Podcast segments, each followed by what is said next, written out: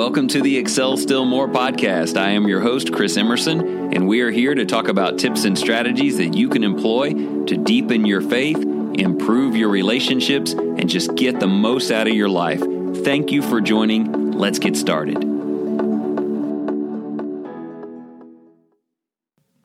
I'd like to begin today by telling you a story, a true story, about an Englishman named George Mallory. I am convinced that he was the very first person to ascend to the summit of Mount Everest, all the way back in 1924. Now, if you know your history, you know I'm off by a bit. History books record that Sir Edmund Hillary was the first to reach the peak's top in 1953. But I think they've got it wrong and I'd like a chance to tell you George's story. It was his entire life's mission to ascend to the top of the 29,000 foot mountain. He trained for it, he practiced it, he worked his way up from smaller mountains towards this largest one. He had made, previous to 1924, two failed attempts to reach the top. In his second attempt, he was so close, within just a thousand feet. But an avalanche took the lives of seven of the Sherpas, the workers who were accompanying him. He was already, by the way, world famous for that. He traveled to America to talk about reaching as high as anyone ever had, but it wasn't enough for him. He wanted to get to the top. So he kept training he learned from his mistakes, he made some adjustments, and in June of 1924, at the age of 37, accompanied by a 22 year old fella named Andrew Irvine, he made his final attempt. Here is what we know we know that they were seen together, tethered together, ascending the last few hundred feet to the top. A couple of base camps below, there were some who they'd left behind who were observing this. We know that he promised that when he reached the mountaintop, the ultimate top of the world, that he would pull out the picture that he kept in his wallet of his beautiful wife, Ruth, and he would leave it there so that she could always be on the top of that mountain. It is my contention and belief that they reached that great mountaintop, and how amazing that must have been and entire life mission fulfilled with the most glorious view maybe anyone had ever seen. The truth is, from that moment on, his future was set forever. He had already written a letter and had it sent back to his wife just a couple of days earlier, telling her that he was almost to the top, and once he reached it, he would come back and never leave her again. He would be world famous and set for life. Well, there's only one problem. George Mallory and Andrew Irvine never made it down from that mountain. In fact, they never made it back into the visual sight of those who were observing them from the base camps below. Somewhere along the way, one of them stepped off of the path, and they both fell tethered together to their death. That was, as I said, in June of 1924. George's body was found 75 years later in 1999 at the bottom of a lengthy fall. One of the first things that they did when the searchers found his body was to pull his wallet out of his pocket to identify him, and they were able to do that. And then they searched for Ruth's picture, but it wasn't there. Further evidence that he ascended to that height. Unfortunately, we'll never know. Three entire decades later, as I said, Edmund Hillary accomplished the feat, made it back down, and he's in the history books. It's a sad ending for George Mallory. He had always said, the climb down is the hardest. I can't imagine what it would have been like in that last moment to have reached the thing he pressed for his entire life, to have experienced the victory of such a momentous goal, only to make a misstep soon afterwards, and all of it amount to nothing. It certainly delivers a very sobering blow about life. The mountaintop experience only really matters if you stay focused afterwards and you make it back home. So listen. I've preached sermons that have included that story in the last several years. It just sticks with me. I think about it often. I usually relate it to 1 Corinthians chapter 10 and the Israelite nation. They had their mountaintop experience as well, though it wasn't an actual mountain. They had the moment that they'd pressed on for, hoped for, and yearned for for generations freedom from Egyptian bondage. When they came through that Red Sea and the water washed back in and took the adversary away, and they stood on the rocky hill on the other side, it must have been as beautiful and pure an experience as the top of Mount Everest. They sang about it in Exodus 15. We call it the Song of Moses. The truth is, having labored for that and with God's help, the rest of their lives were set. God would lead them if they stayed focused, even after that experience. God would lead them all the way to the land of Canaan. They would be protected and enjoy milk and honey all of their days. However, that's not what 1 Corinthians 10 reveals. It reveals that most of those people who celebrated the mountaintop experience never made it to Canaan. I wonder if they suffered some disappointment after having realized their greatest goal. They certainly complained a lot. They complained when they were hungry and thirsty and every turn along the way. And unfortunately, they lost their integrity and they took some missteps, some in the form of idolatry, some in the form of immorality and other things. And so, after all of that victory and singing and celebration, everything for most of them just fell apart. And they proved the same point. A little bit of what George said the climb down is the hardest. Okay, you've reached it. That's great, but we're not done. In order for this to really mean something, you got to hang in there now. And again, that corresponds directly with the most potent takeaway from George's story. The mountaintop experience only truly matters if you stay focused and you make it home. And sadly, the Israelites did not do that. All right, so I'm going to give you some applications to think about today, but I'd like to start with the most important one to me. I'm talking about the triumphant experience of being baptized into Christ. I have seen so many stories of people who all they ever wanted was peace. All they ever wanted was to be forgiven. They just wanted to know Jesus. Time to do. But once you come out of that water, you must understand that the climb down is the hardest. In other words, the same type of focus that you brought into that journey, you must continue.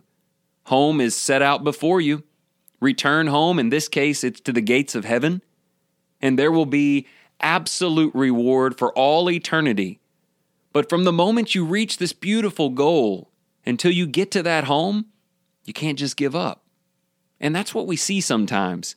Tremendous spiritual goals finally achieved it's an incredible feeling, but you still have some roads to navigate. There's still a difficult pathway ahead, but sometimes people just aren't as focused.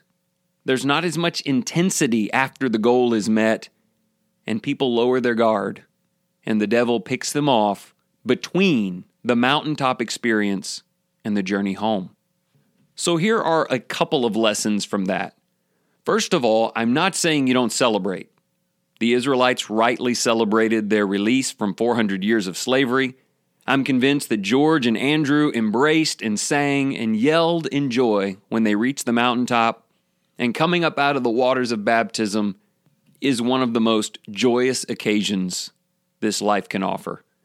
But just remember an achieved goal of victory is not the end of the journey.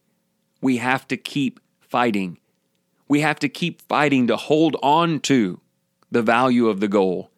We have to stay focused lest the great goal ends up amounting to little because we lost that intensity, that drive, because it turns out that the initial goal was not the end of the journey, it was just a high point in the middle.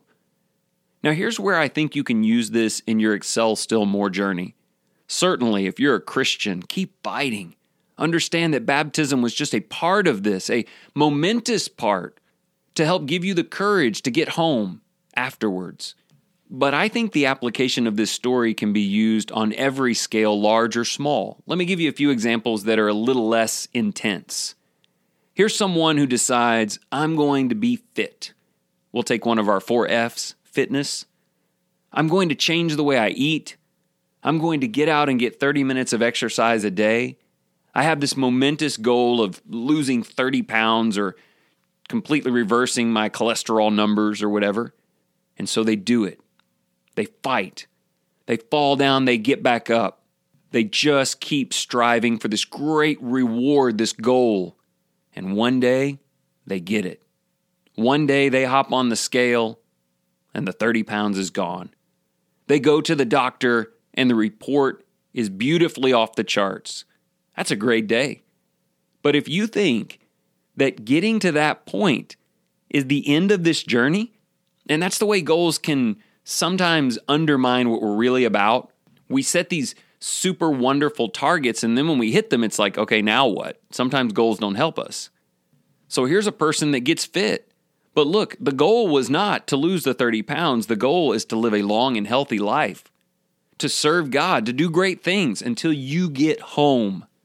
But you know what you find a lot of times? After they've hit some number, achieved some set mark, they lose motivation. It's like, well, I was striving for that. Now I got it. Now what? And you sometimes see that it all completely falls apart. I noticed this with things like uh, The Biggest Loser. You ever watch that show? They lose tremendous amounts of weight. Why? Because there's this mountaintop called $250,000 and they want it. And sometimes they win it or the consolation prize or a sponsorship. But you know, when you follow up with most of these people 10 years later, the story's not so great. It turns out that the climb down is the hardest.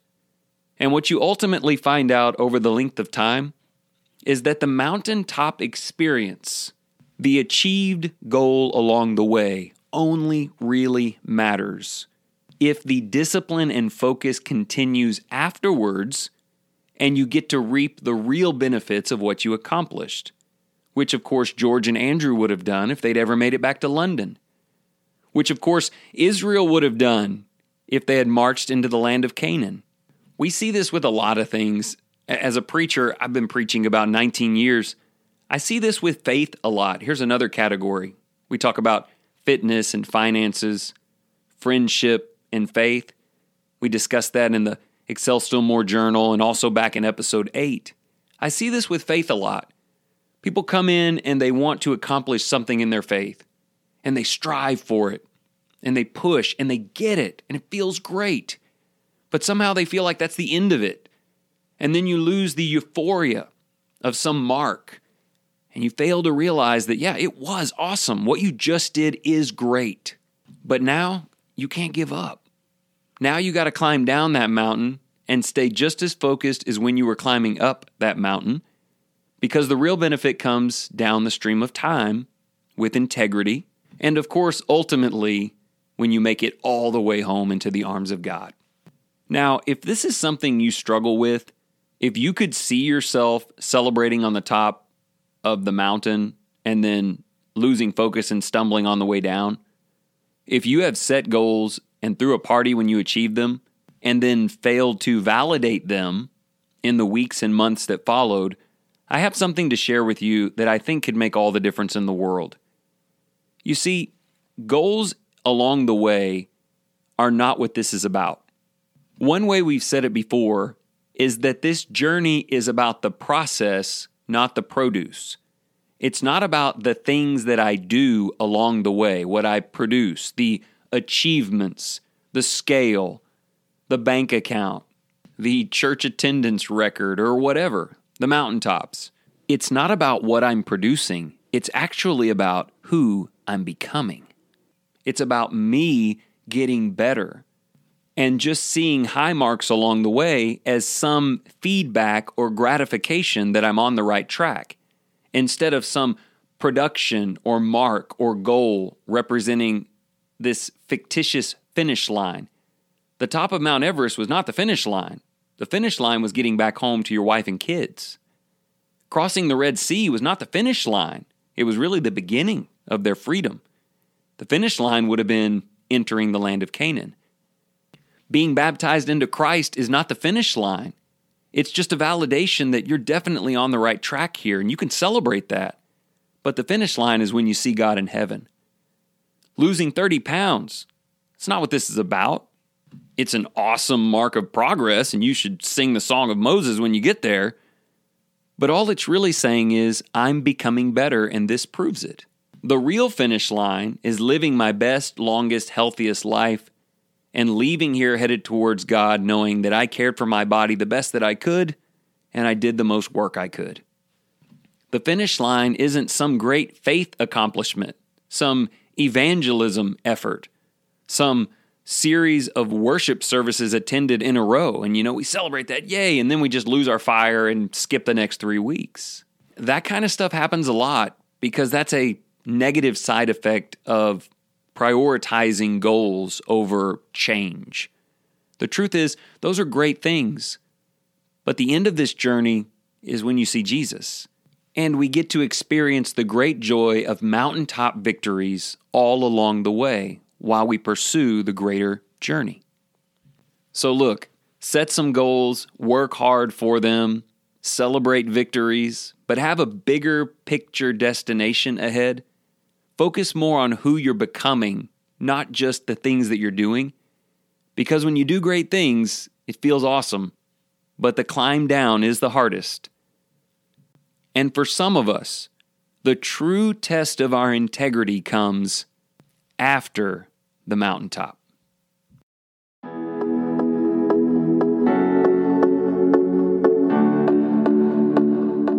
Thank you so much for listening today. We encourage you to check out the website excelstillmore.life, where you can subscribe to emails, order the three month journal, or check out past episodes. As always, please consider sharing this with people in your life who you think we can help. And whatever you do today in the name of the Lord Jesus Christ, excel still more.